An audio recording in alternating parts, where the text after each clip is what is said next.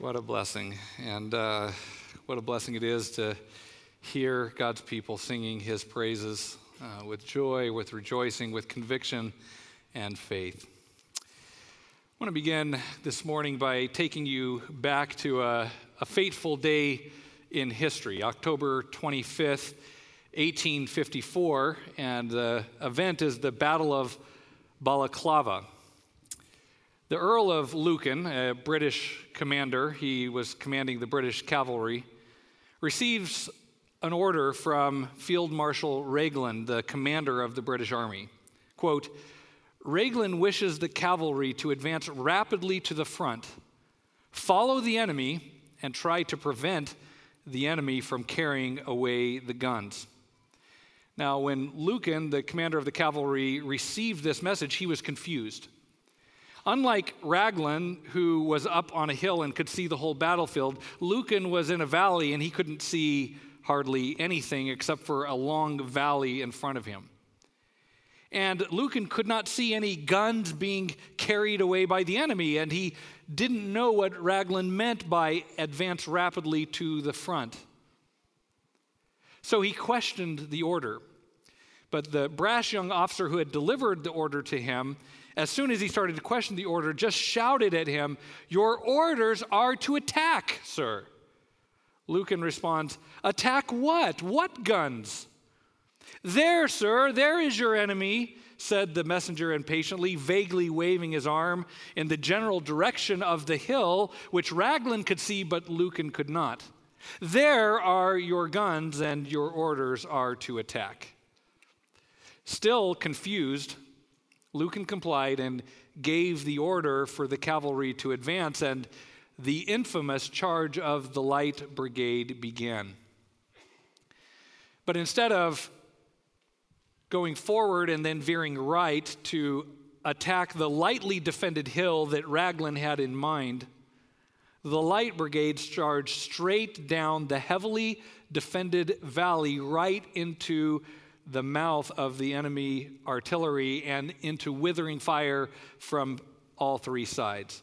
So 20 minutes later, almost half of the men were dead, wounded, or captured, and the Light Brigade was effectively destroyed as a fighting unit.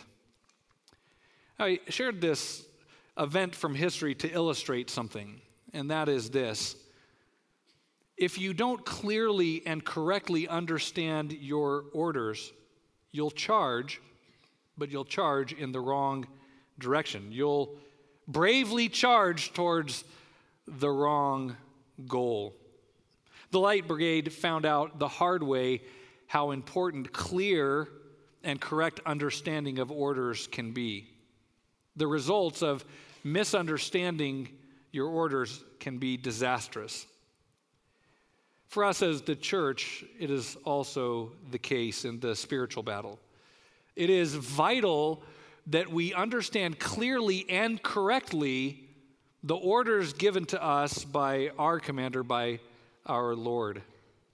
If we don't understand what our mission is, we, like the Light Brigade, will veer off in the wrong direction and it won't end well for us, just as it didn't end well for them. But here's the good news unlike the Light Brigade, our orders are not confusing or ambiguous. See, the orders that Raglan gave to Lucan were vague, they were ambiguous, they could be misunderstood and therefore misapplied. But the good news is for us is that our all wise Lord, the Lord Jesus, has not left us with vague, confusing, or unclear orders. He has given us crystal clear instructions about what we are to be and what we are to do. Our mission, beloved, is the Great Commission. For almost a century, Calvary Bible Church has been committed to one and the same mission, and that is the Great Commission. Now, over the years, we've communicated, different pastors and different elder boards have communicated that mission to the congregation in various different ways. During a 90 plus year history, there's been multiple generations and multiple ways of explaining and mobilizing the congregation, but the mission has always been one and the same, and that is the Great Commission. The Great Commission was, is, and by the grace of God, always will be the mission of this church. So today we're beginning a new sermon series. It's going to be a nine week sermon series in which we'll be studying key biblical passages from which the elders have derived our mission statement, our core values, and our vision statement. Now, what is a mission statement, a core value statement, and then a vision statement? Well, our mission statement describes why we exist. What, what is our purpose? Why are we here? Our core values describe who we are, the character of the church that we aspire to be. And then our vision statement describes where we hope to head in the future. In other words, the mission statement describes our spiritual purpose, the core values describe our scriptural priorities, and the vision statement describes our strategic path in the future. So I want to dive into the passages from which the elders have derived these key guiding statements for our church. And I want to begin with our mission statement. How have the elders defined our purpose in our mission statement? And the question that is being asked is why do we exist? Why, why is there a Calvary Bible Church? Why are we here? What is our core purpose? What is our mission? And the elders answer that question in the following way Calvary Bible Church exists to multiply disciples who glorify God by going to all peoples, gathering in community, and growing in Christ. Calvary Bible Church exists to multiply disciples who glorify God by going to all peoples, gathering in community, and growing in Christ. Now, when you look at that statement and you really boil it all down, the statement says that we are here for one key purpose, and that is to multiply disciples who glorify God. That is why we exist as a church. We exist to multiply disciples who glorify God. And then the statement says that we seek to accomplish that key purpose in three main ways by going to all peoples, right? By going to the lost, sharing the good news of the gospel with them, by gathering those who believe into the loving fellowship of the church, and then by growing in our love and obedience to Christ. So, going, gathering, and growing. So, that is what this church is all about. That is our mission. That is our driving motivation. It's who we are, it is our purpose. And the reason that I'm so confident that our mission statement faithfully and accurately articulates the commands of the Lord Jesus is because it is essentially an outline of the Great Commission. How can we know that this mission statement is an accurate and faithful reflection of what the Lord Jesus wants us to be and to do? The answer is that we sought to derive it directly from the outline of the Great Commission in Matthew chapter 28 verses 18 through 20. So I want to invite you to open your Bibles to the Great Commission, Matthew chapter 28, verses 18 through 20, and that will be our text for this morning. Matthew 28, of course, is the chapter in which Matthew records the fact of the resurrection. And the Gospel of Matthew ends in Matthew 28, verses 18 through 20, with the great commission of our Lord. Matthew 28 18. And Jesus came up and spoke to them, saying, All authority has been given to me in heaven and on earth. Go therefore and make disciples of all the nations, baptizing them in the name of the Father and the Son and the Holy Spirit, teaching them to observe all that I commanded you. And lo, I am with you always, even to the end of the age. That is the great commission of our Lord. Now, the first thing I want to direct your attention to is the first phrase. It says, and Jesus came up and spoke to them. Now, when I was preparing, just to be honest with you, I, I, I totally skipped over this phrase in my studies until towards the very end. Because it just doesn't seem very important to say, you know, someone came up to someone and said something, right? That happens all the time. Someone comes up to someone and says something. It happens all the time. But here's what doesn't happen all the time it doesn't happen all the time that the one who comes up to someone and says something to them is someone who had been crucified, dead, and buried. That doesn't happen. Jesus came up to them and spoke to them. He who was crucified, he who was placed in the tomb under Roman guard of the tomb for three days and then was raised to life, he, the living one, the resurrected one, the living Lord, comes up to them and he speaks to them. Jesus came up to them. This means that the one who was crucified for our sins has risen for our justification. And he spoke to them. That means that whatever he's about to say is divine revelation from the risen one. It is divine revelation from the risen Lord, the one who has conquered death. And that means that what follows is something that every mortal heart should strain to hear. We're about to hear divine revelation from the risen one, the living one. So, what did the risen one say that day when he came up to the disciples and spoke? He said, quote, All authority has been given to me in heaven and on earth. Notice, not just some authority, but all authority. And not just in heaven, but also on earth. All authority in heaven and on earth. In other words, Jesus is the King of kings, He is the Lord of lords, He is the highest and absolute authority. Higher than me, higher than you, higher than the Supreme Court, higher than the president, higher than the mightiest of the mighty and the greatest of the great. All authority in heaven and on earth belongs to him. The Greek term for authority here is the word exousia. It's an interesting word because it's built upon the root ousia, which means property.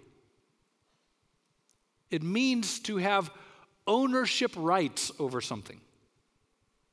In other words, Jesus is asserting his rightful ownership of both heaven and earth. It belongs to him. He is the king, it is his kingdom, and he owns it. He is sovereign. He is the sovereign one with absolute authority over heaven and earth. When you study the classical and Koine Greek uses of this term, authority, exousia, we see that this term describes having both the right to make decisions and the might necessary to carry out those decisions. Jesus has the right and the might to exercise his authority in heaven and on earth.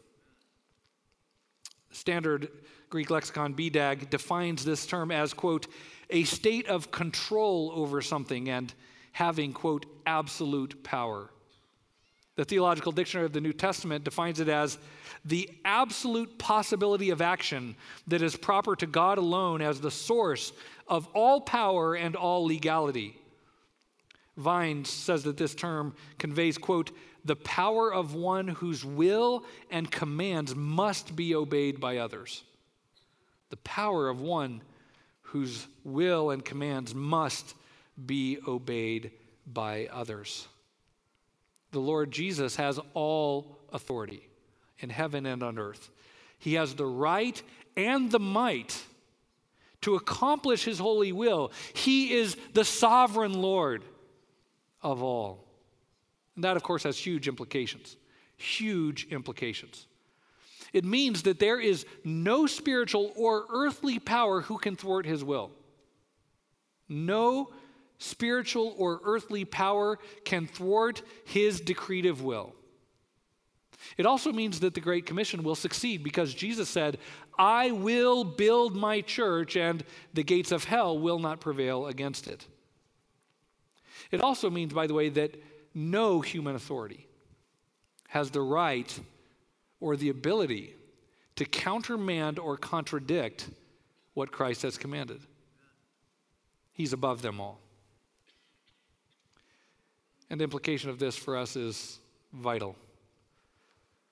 Imagine you are a believer right now in North Korea. They have a dictator who claims to be the highest authority, and he forbids worship, he forbids the preaching of the gospel. There's a higher authority than him. Therefore, believers throughout all times in history and all places do not need, nor do we seek, permission from any human authority in order to worship the Lord and preach the gospel. We don't need permission from lower authorities when we already have a commandment from the highest one. So if human authorities forbid what God commands, or command what God forbids, or seek to exercise authority which God has not delegated to them, then we must obey God rather than men. Let me repeat that. If human authorities, be it Kim Jong un, be it the Taliban, be it some future ruler, if human authorities forbid what God commands, command what God forbids, or seek to exercise authority that God has delegated to the church or to the family and not to them, then we must obey God rather than men because we must obey the highest authority. And Jesus says, All authority in heaven and on earth is given to me. Therefore, all other authority is delegated authority and therefore limited authority.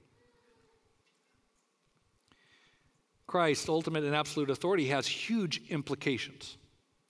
It also has implications for you and I individually in terms of how we think about our own rights and our lives. His absolute authority means we have no right to live for ourselves, no right to live our own way, no right to set our own agenda or find our own purpose in life. Can I tell you, you don't have to search for your purpose in life. The Lord Jesus has written for you your purpose in life. Therefore, go and make disciples of all the nations baptizing them in the name of the Father and the Son and the Holy Spirit, and teaching them to obey all that I have commanded you. And lo, I am with you always, even to the ends of the earth. That's your purpose. That is your purpose and mine, and ours as a church. Beloved, we do not have authority over our own lives. Jesus, who is Lord, is the one with authority over my life and yours. He is the potter, and we are the clay. He has exousia, ownership rights over his creation. You are a created being, and he is your creator. 2 Corinthians 5:15 says that Christ died for all so that they who live might no longer live for themselves but for him who died and rose again on their behalf. Right? The Christian is someone who no longer lives for himself. He lives for Christ who died and rose again on our behalf. Another implication is that we have no right not to do right. No right not to do right. James 4:17 says, "Whoever knows the right thing to do and fails to do it, for him it is sin." You have no right not to do what is right. You have no right to disregard the Lord's commands. We have no right to live selfishly no right to live for frivolous and temporal things rather than scriptural and eternal things. Galatians 2:20 says, "I have been crucified with Christ, and it is no longer I who live, but Christ lives in me." And the life which I now live in the flesh, I live by faith in the Son of God who loved me and gave himself up for me. And beloved, we have no right to neglect the Great Commission, the commandment of our Lord, the great mission that He has sent us on. We have no right to ignore or neglect it. Paul says in 1 Corinthians 9:16, "Woe is me if I do not preach the gospel." Have you ever come to that point in your life where you say, "Woe is me if I do not proclaim the gospel"? How could I waste my life on other things? How could I neglect this great commission of the Lord? Woe is me if I do not preach the gospel.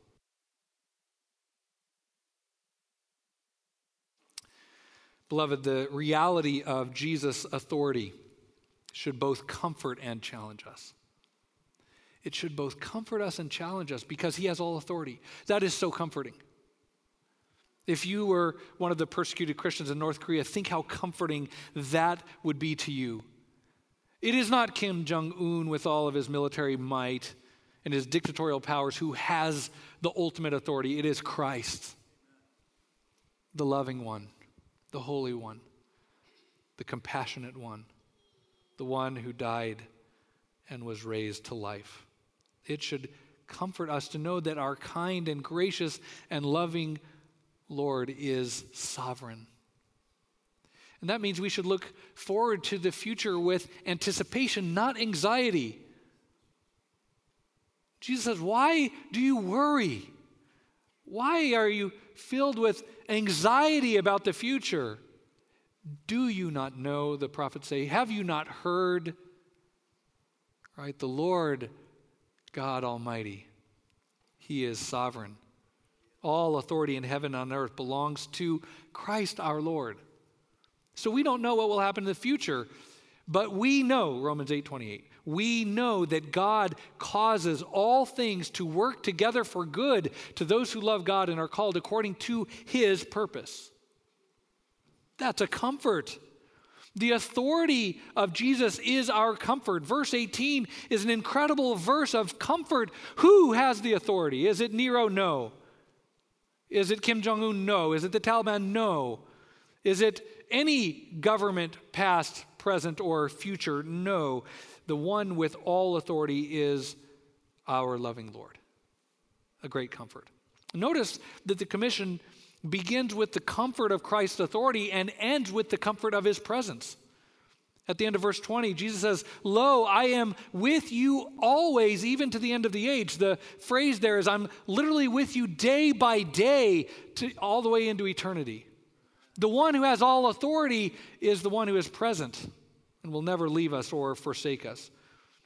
So, the authority and presence of Christ are our great comfort. But it is also a source of great challenge to us because if the one who has authority has commanded us to go and make disciples, and if he is present with us day by day, then we are accountable to obey his command and to fulfill his great commission. So the authority of Christ should not only comfort us, it should challenge us. The question before us is are we fulfilling our purpose? Are we fulfilling the purpose He has given us individually?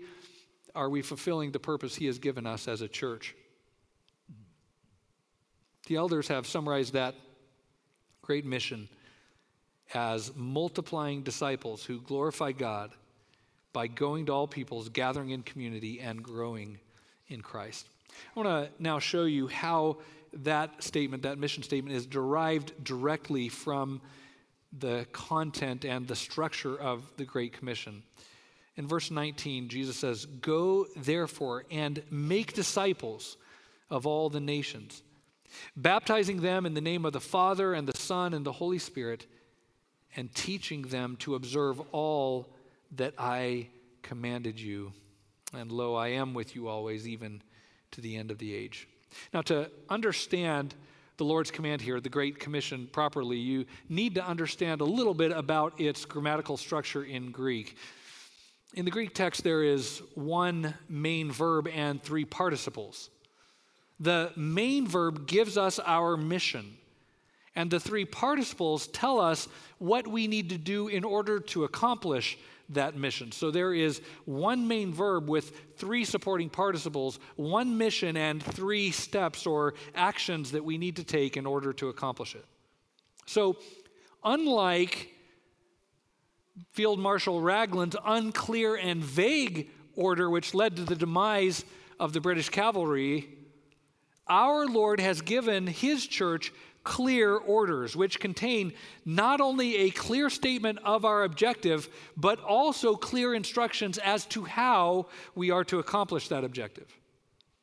He has given us one objective expressed by the main verb, and then given us three vital steps or actions that we need to take in order to accomplish it. And those are expressed by the three Greek participles in these verses. So, what is our mission? What is the objective given to the church? What is written down in our written orders here in Matthew 28 from our commander in chief? The answer simply is we are to make disciples. We are to make disciples. The main verb in the Great Commission is matheteusate, which means to make disciples or to disciple someone. It's an imperative, it's a command. And Jesus gives this command with the absolute authority that he just mentioned in verse 18. Notice the connection. All authority in heaven and on earth has been given to me. Therefore, go and make disciples.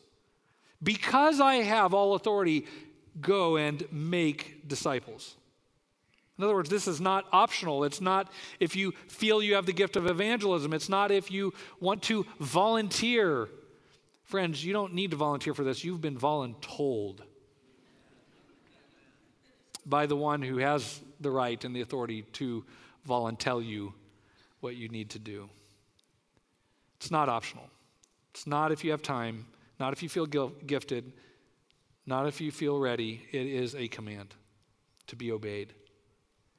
And since make disciples is the main verb, Jesus is telling us that this is the objective, the goal, and the mission of the church. The mission of the church is to make disciples.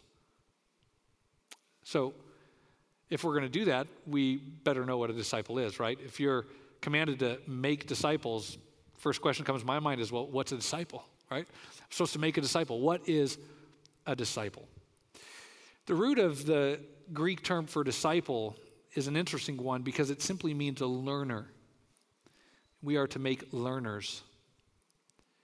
It refers to someone who follows someone else in order to learn their teaching and their way of life. A disciple follows someone in order to learn both their teaching and their way of life. A disciple is different than a student. A student only listens to a teacher, a disciple follows him. A student is only interested in the teacher's knowledge. A disciple is committed to the teacher's way of life.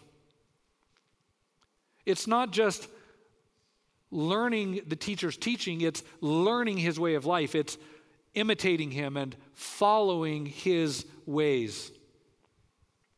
That is what it means to be a disciple. You are to be a learner of Christ, a follower of Christ, an imitator of Christ. You are to be a Christian. And I hope that the implications for the mission of the church are already obvious in the definition of a disciple someone who follows the teaching and ways of Christ. Because we are not to be just students who listen and are interested only in the academic knowledge. We are to be followers. Our mission is not to build an audience who will listen to the teachings of Christ. Our mission is to multiply disciples who will follow the way of Christ. Do you understand the difference? We are not trying to build an audience who will listen to the teachings of Christ. We are trying to build disciples who will follow the way of Christ. In other words, growing a crowd and growing a church are not the same thing. And we're not called to grow a crowd, we're called to grow a church, living stones who together are a holy temple for the praise of the Lord. You know, in modern America, you can grow a crowd pretty easily. It doesn't seem to take much. Have good teeth, wear cool sneakers, put on a good show, and tell people what they want to hear. Right? That's the formula. It works. Clearly, it works. Have good teeth, wear cool sneakers, put on a good show, and tell people how wonderful they are. You can draw a crowd. Who doesn't want a free show, and a free pep talk. Can I tell you something? There's no human method to build a church. None. There's human methods by which you can build a crowd, but there is no human methodology by which you can build a true and alive church. Why? Because only the power of God saves. Only the power of God transforms. Only the power of God takes a dead soul and breathes life into that soul. Only the grace and the power of the gospel transforms someone from the kingdom of darkness to the kingdom of light. Only the power of God working through the gospel can make someone a living stone and a holy temple unto the Lord. There is no human ingenuity that can do that. There is no method. There is no human plan that can do that. That is a work of God. So we must be people of prayer. We must ask God to save. We must ask God to redeem. We must ask God to produce fruit. Dear friends, being a disciple is so much more than just going to church. The question is do you follow Jesus? Does your life look like His? Is His path your path? Is His mission your mission? Are His priorities your priorities? Are His words and ways your words and ways? Do your footprints overlap his as you follow the great shepherd? The great shepherd leads, and you are to follow, trying to match his footsteps as closely as possible. I remember when I was a little kid, you know, we'd be like in the mountains, you know, there'd be hu- these huge snowdrifts. And when you're little, you know, even fairly shallow snow, sometimes you can sink up to your hips and you, you just can't even move. So, what do you do? Well, when you're little, you follow the footsteps of your parents. You try to step where they stepped. And sometimes they have a longer stride, so you can't quite get there. You fall a little short. But you are trying to match their footsteps. You're trying to follow their footsteps exactly. That is what we are to do as disciples. We are to follow the footsteps of Christ as exactly as we can by the help of the Holy Spirit. A disciple is a learner. He learns where the Savior has stepped and he tries to follow. He's a follower of Christ. So the question is how well are you following? How closely are you following? How exactly are you following? Are you a disciple? Are you a faithful disciple of Christ?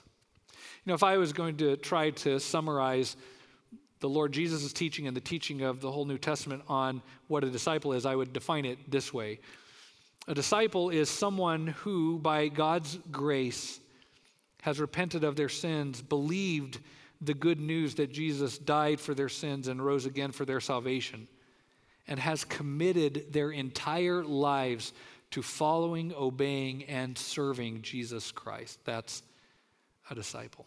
And that is our goal to produce people like that. And again, I say the word produce, recognizing that we can't do it.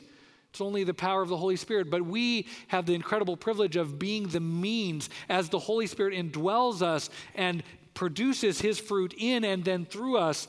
The Lord does this work, and we get to be the vessels by which he does it. We get to be his hands and his feet. We get to be his witnesses.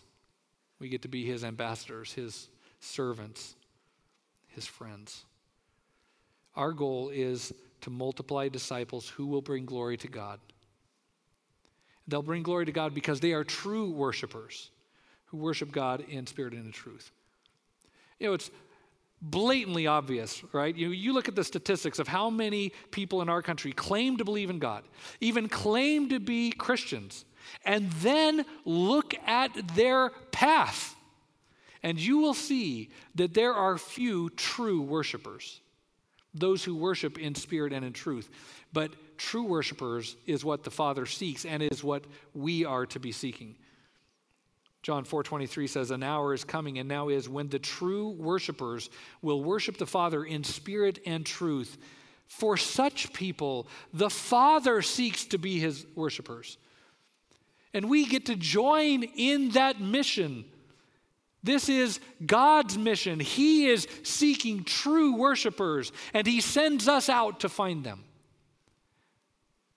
We get to seek those who will be true worshipers. Well, if a disciple is a committed follower of Jesus Christ and the singular command of the Great Commission is to make disciples, then the next question is how do we do it? We, we know we're supposed to make disciples, we know what a disciple is, but how do we make disciples? What do we need to do in order to fulfill our mission of multiplying disciples who will glorify God? The Lord has given us instructions. As I mentioned in the Koine Greek text of the Great Commission, the main verb is make disciples, but there are three participles that modify that main verb going, baptizing, and teaching. Three participles which modify that main verb and give us our instructions as to how we are to make disciples. We're not left in the dark. How do we make disciples? The Lord has told us how go, baptize, and teach. Be going to them, be baptizing them, and be teaching them. Those participles, those three participles, provide us with three clear steps we need to take in order to make disciples. We must go and share the gospel with the lost. We must then gather those who believe into the fellowship of the local church. And we do that through the initiatory ordinance of baptism. And then we must help the disciples grow by teaching them how to obey everything Christ commanded. So the words go, gather, and grow in our mission statement and in the wonderful logo which Zach uh, created for us. These three, state, three terms are derived directly from the three participles in the Great Commission. And they summarize the three part strategy the Lord wants us to implement as a church. First of all, we must go. We must go. Your mission as a Christian, your duty as a Christian, and your spiritual privilege as a child of God is to take what you learn in here and share it out there. You're, using a military analogy, you're coming here to get ammo and then going out into the spiritual battle. You're coming in here to be fed, and you're taking what you receive here and you're going out to thirsty and starving souls, and you're sharing the water of life and the bread of life with them. You're coming here and scooping up the living water and carrying it to a thirsty world. We gather to worship, and then we scatter to evangelize. We're to take what we learn in here and take it out there to our friends, our neighbors, our coworkers, our family. In fact, Jesus says that we must go, and he says, Panta ta ethne, to all peoples. We must go, Panta ta ethne. Ethne is, of course, where we get our term ethnicity from. It's referring to all of the peoples, all of the nationalities of the world. We need to take this message to all of them. We must make disciples of all the nations, all the peoples in the world, those scattered around the world, those here in our community, they all need to hear the good news. So we must go, and we must go locally, regionally, and globally. In Romans chapter 10, Paul says, Look, how can people believe if they haven't heard? And how can they hear without someone preaching to them? And how can they preach if they're not sent? Do you understand that you're sent? You are sent. And our goal here is to equip you to be an effective witness, an effective ambassador of Christ. Beloved, the command of Christ should compel us to go. And our compassion for people should compel us to go. They need to hear the good news, they need the water of life. Starving souls need the bread of life. Will you take it and go and give it to them. Are you a goer or are you a sitter? Don't get me wrong, I'm glad you're here. Glad you're there. You're sitting in the pews. You're listening very attentively. Thank you. But I hope you're more than just a sitter. I hope that you're a goer. I hope you're here to load up with the bread and water of life.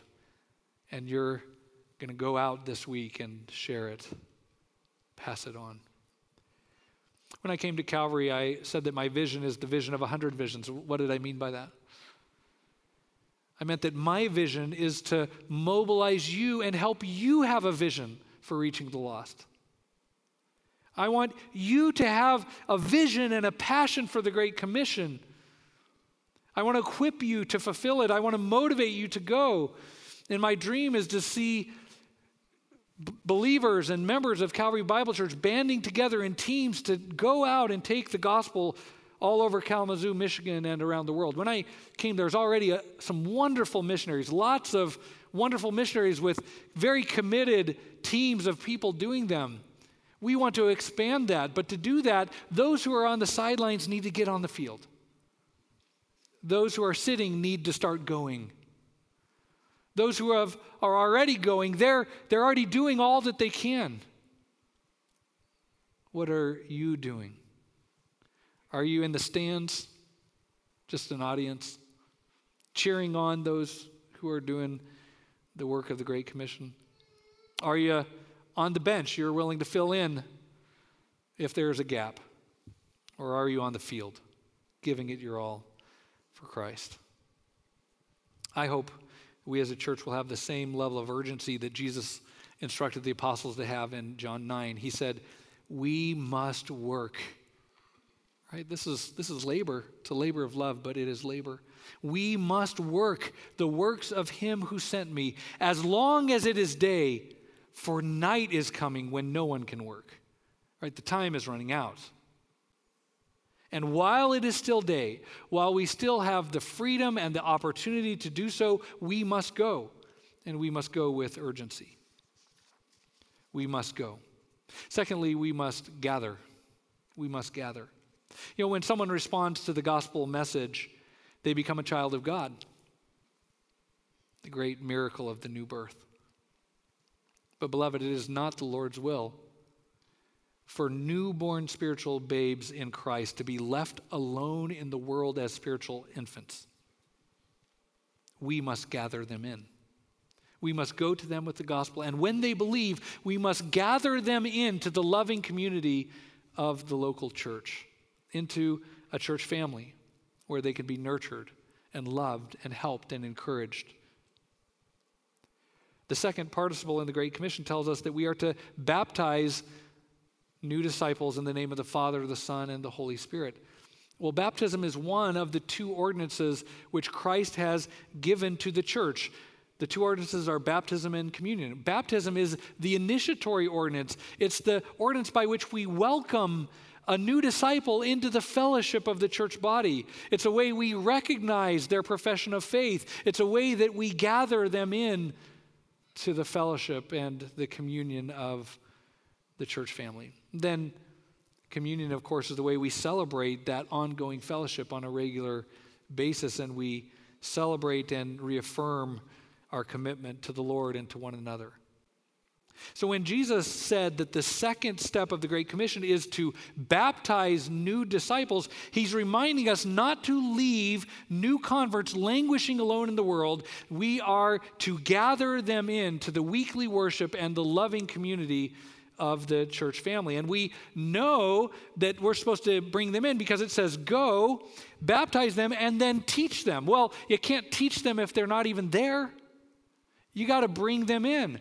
How many Christians or those who have made professions of faith are out there churchless, family, spiritual familyless, all alone? We need to gather them in to the loving community of the church.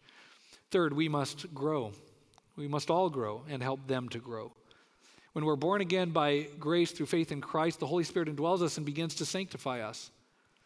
And we are not to remain spiritually immature. We're not to languish in spiritual infancy. We should be growing. 2 Peter 3:18 says, "Grow in the grace and knowledge of our Lord and Savior Jesus Christ." All of us should be growing and all of us should be helping others to grow. We're warned in Hebrews 5 not to remain spiritual infants. We're warned in Ephesians 4 not to remain spiritual children. We are to grow and help each other to grow until we all reach maturity, Ephesians 4 says, in Christ. Matthew 28 20, the third participle of the Great Commission, says that we are to teach them to observe all that Christ has commanded. All of it, the whole counsel of God. We are to teach them to obey so that they can grow. So, beloved, that is our mission. Our mission, as given to us by Christ in the Great Commission, is simply this to multiply disciples. We are to make disciples by going to them with the gospel, by gathering them into the fellowship of the church via the initiatory ordinance of baptism. And we are to grow, to grow together in the grace and knowledge of Christ by the systematic teaching of God's word, by fellowship, by mutual edification, by loving and encouraging one another. Now, if we will faithfully do all three of those elements, it will result in a multiplication process, right? Because we'll go and make disciples, we'll gather them into the loving fellowship of the church, we'll teach them to obey all that Christ has commanded. And what has He commanded? He's commanded them now to go. And so then they will go, and the process will repeat, and the multiplication of disciples will take place. And the end result is that God will be glorified because there will be more and more true worshipers who will worship in spirit and in truth.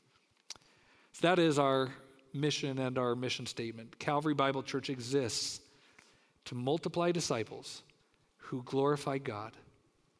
How do we do that? By going to all peoples, gathering in community, and growing in Christ. That is our mission.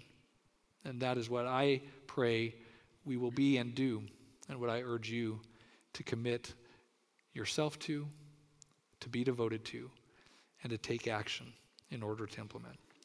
Lord, we thank you that you have given us such clear instructions. Lord, you have articulated the mission that you have given to your church. We are to make disciples. We thank you for how clear that divine command is. Lord, we're thankful that you didn't leave us in the dark as to how we are to go about it. Lord, you've told us to go to the lost with the gospel. You've told us to gather them into the community of the church by baptizing them in the name of the Father, the Son, and the Holy Spirit. And you have told us to help them grow by teaching them to obey all that you commanded. Lord, may we as a church be committed to your mission. For your mission is our mission, and it is our greatest privilege and the greatest desire of our hearts that we would be found faithful by you when you return, having fulfilled the mission you have given to us. And we thank you for including us in it. In Jesus' name.